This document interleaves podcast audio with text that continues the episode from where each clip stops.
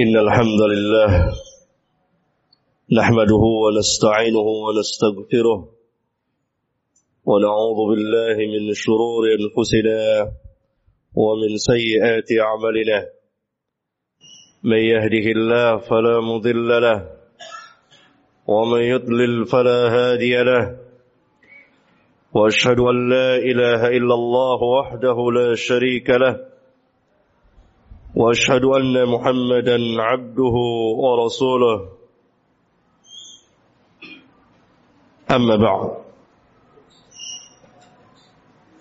sidang Jumat yang saya muliakan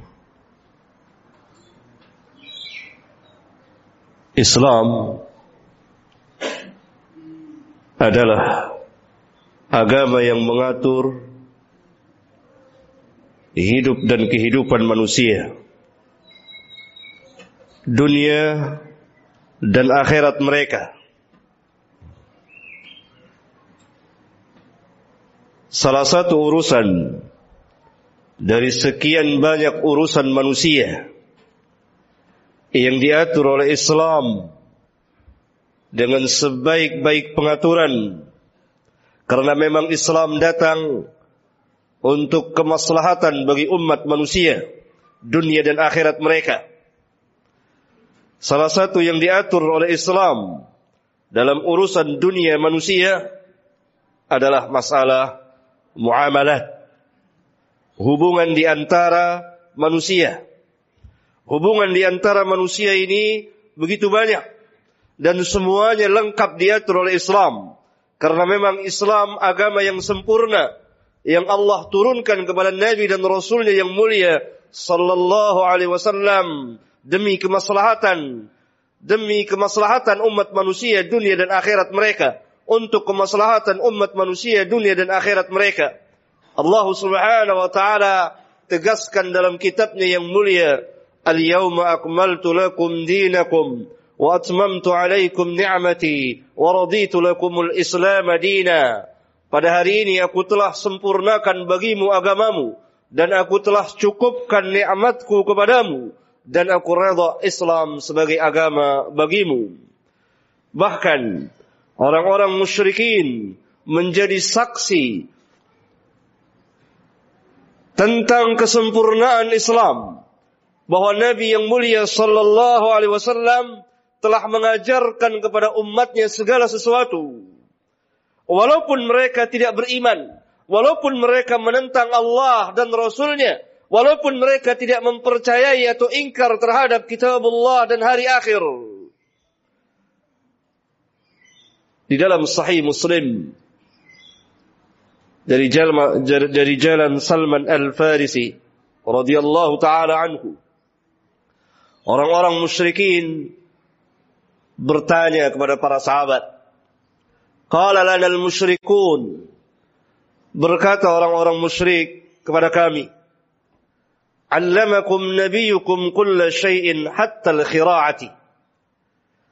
Bukankah nabi kamu yakni Rasulullah sallallahu alaihi wasallam telah mengajarkan kepada kamu segala sesuatu sampai buang hajat pun diajarkan. Dijawab oleh para sahabat yang waktu itu dia wakili oleh Salman ajal. Betul.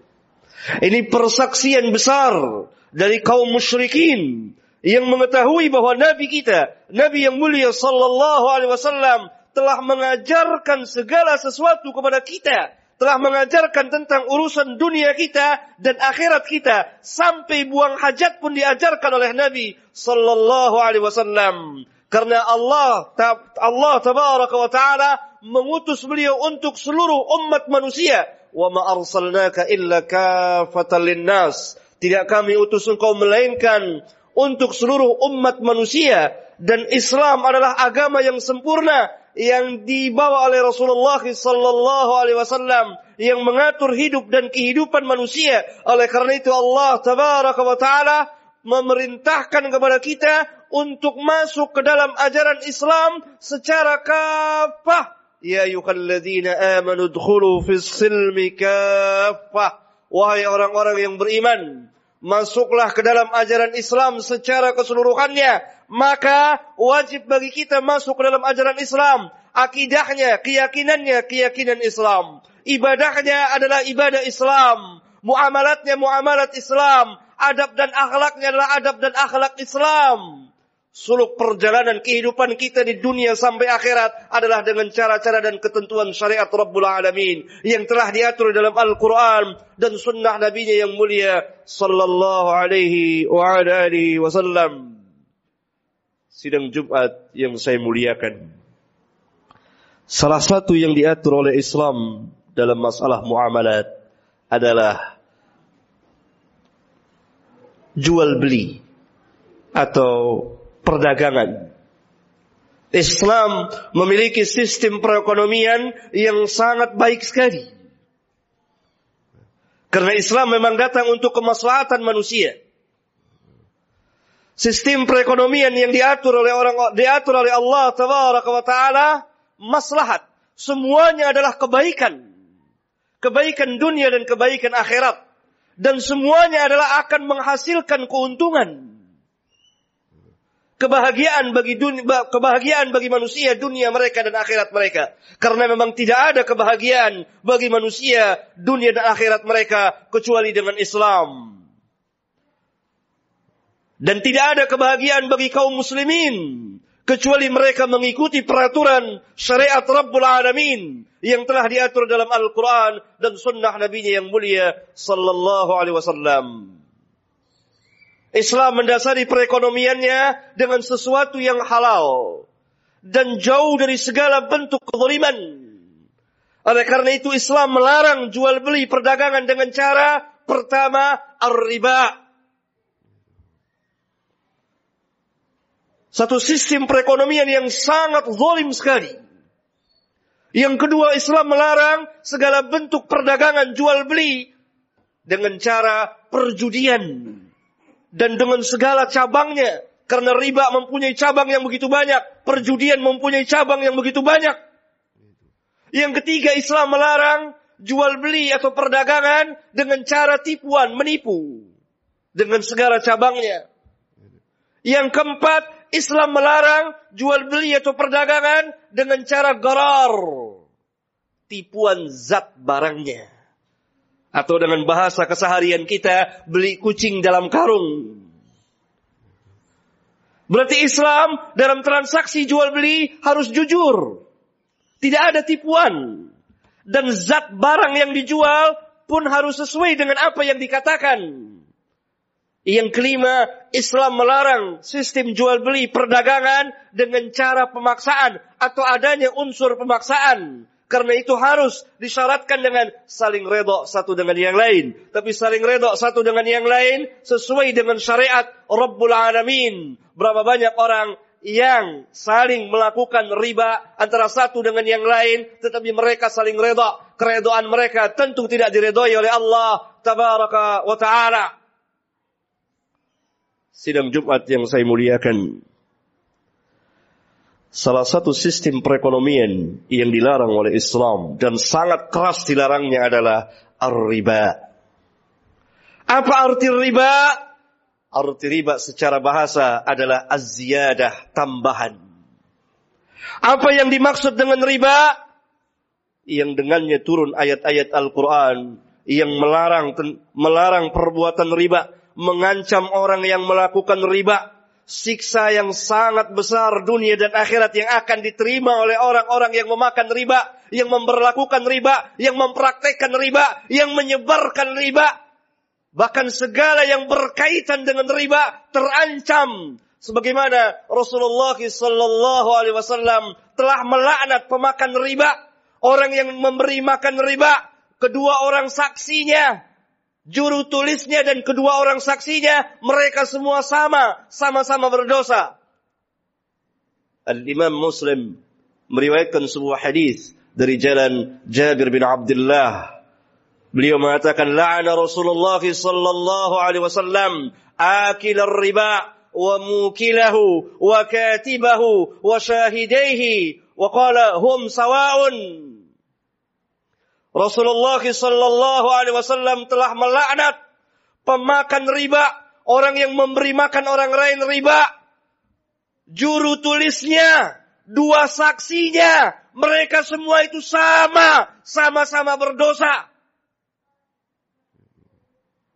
Dan Rabbuna di dalam Al-Quranul Karim berfirman, الذين يأكلون الربا لا يقومون إلا كما يقوم الذي يتخبطه الشيطان من المس ذلك بأنهم قالوا إنما البيع مثل الربا وأحل الله البيع وحرم الربا Orang-orang yang memakan riba, mereka tidak bangkit nanti pada hari kiamat. Kecuali seperti berdirinya orang yang kemasukan syaitan. Yang demikian disebabkan mereka berkata, Sesungguhnya jual beli itu seperti riba. Padahal Allah telah menghalalkan jual beli dan mengharamkan riba.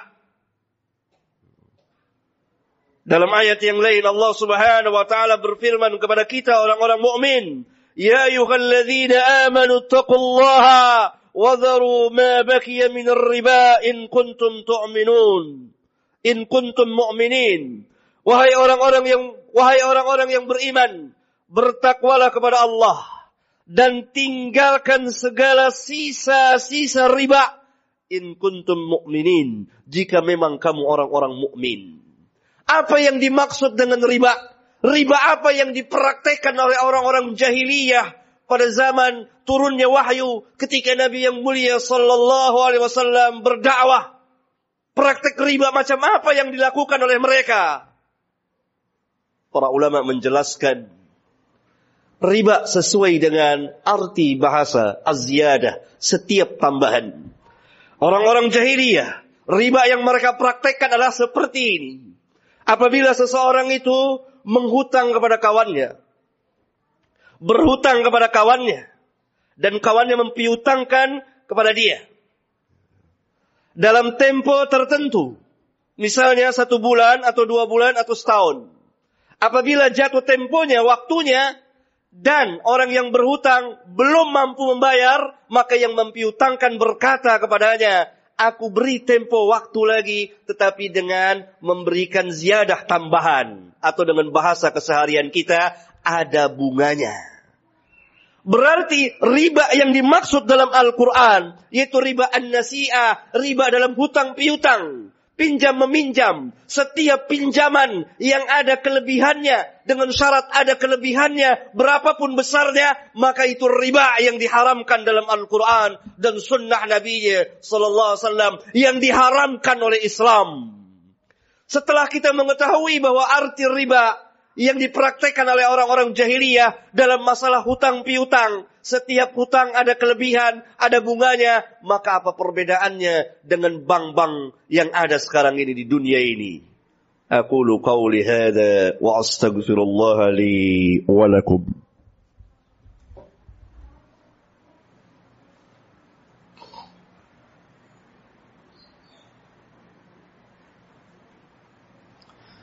الحمد لله حمدا كثيرا طيبا مباركا فيه كما يحب ربنا ويرضى والصلاة والسلام على النبي الرحمة وعلى آله وأصحابه ومن اتبعهم بإحسان إلى يوم الدين وبعد Di dalam Islam ada satu ajaran yang sangat mulia sekali. Membantu orang yang sedang kesusahan. Salah satu caranya adalah dengan meminjamkan uang kepadanya.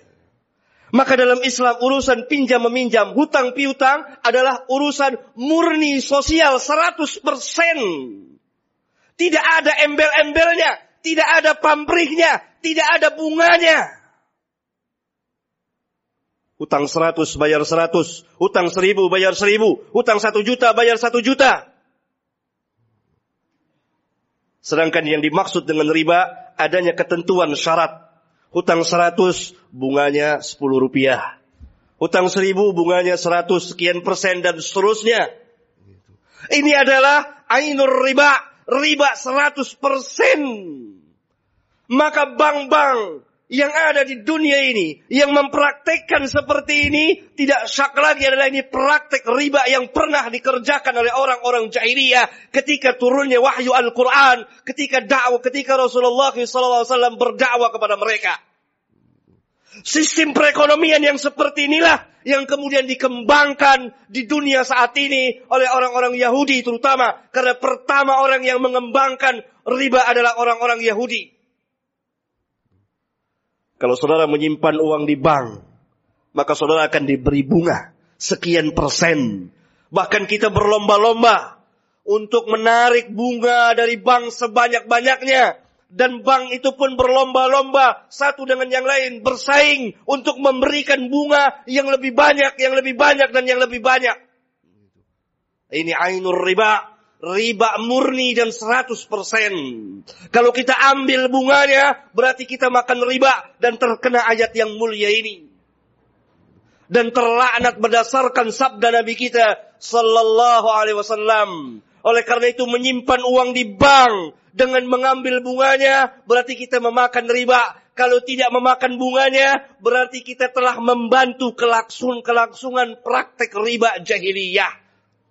Sedangkan kita tidak boleh membantu sesuatu perbuatan maksiat sebagaimana Rabbuna katakan wala ta'awanu 'alal itsmi wal 'udwan.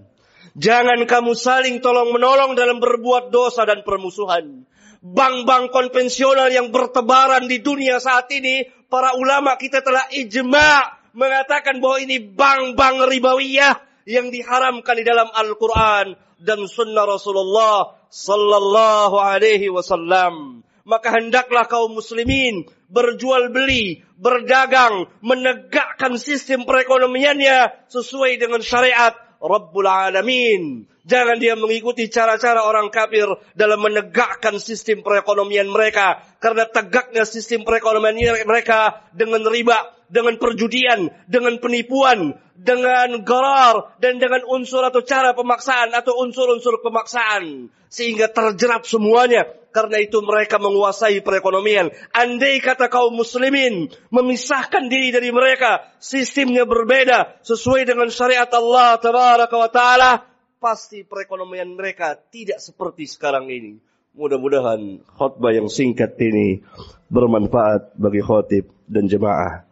والحمد لله رب العالمين.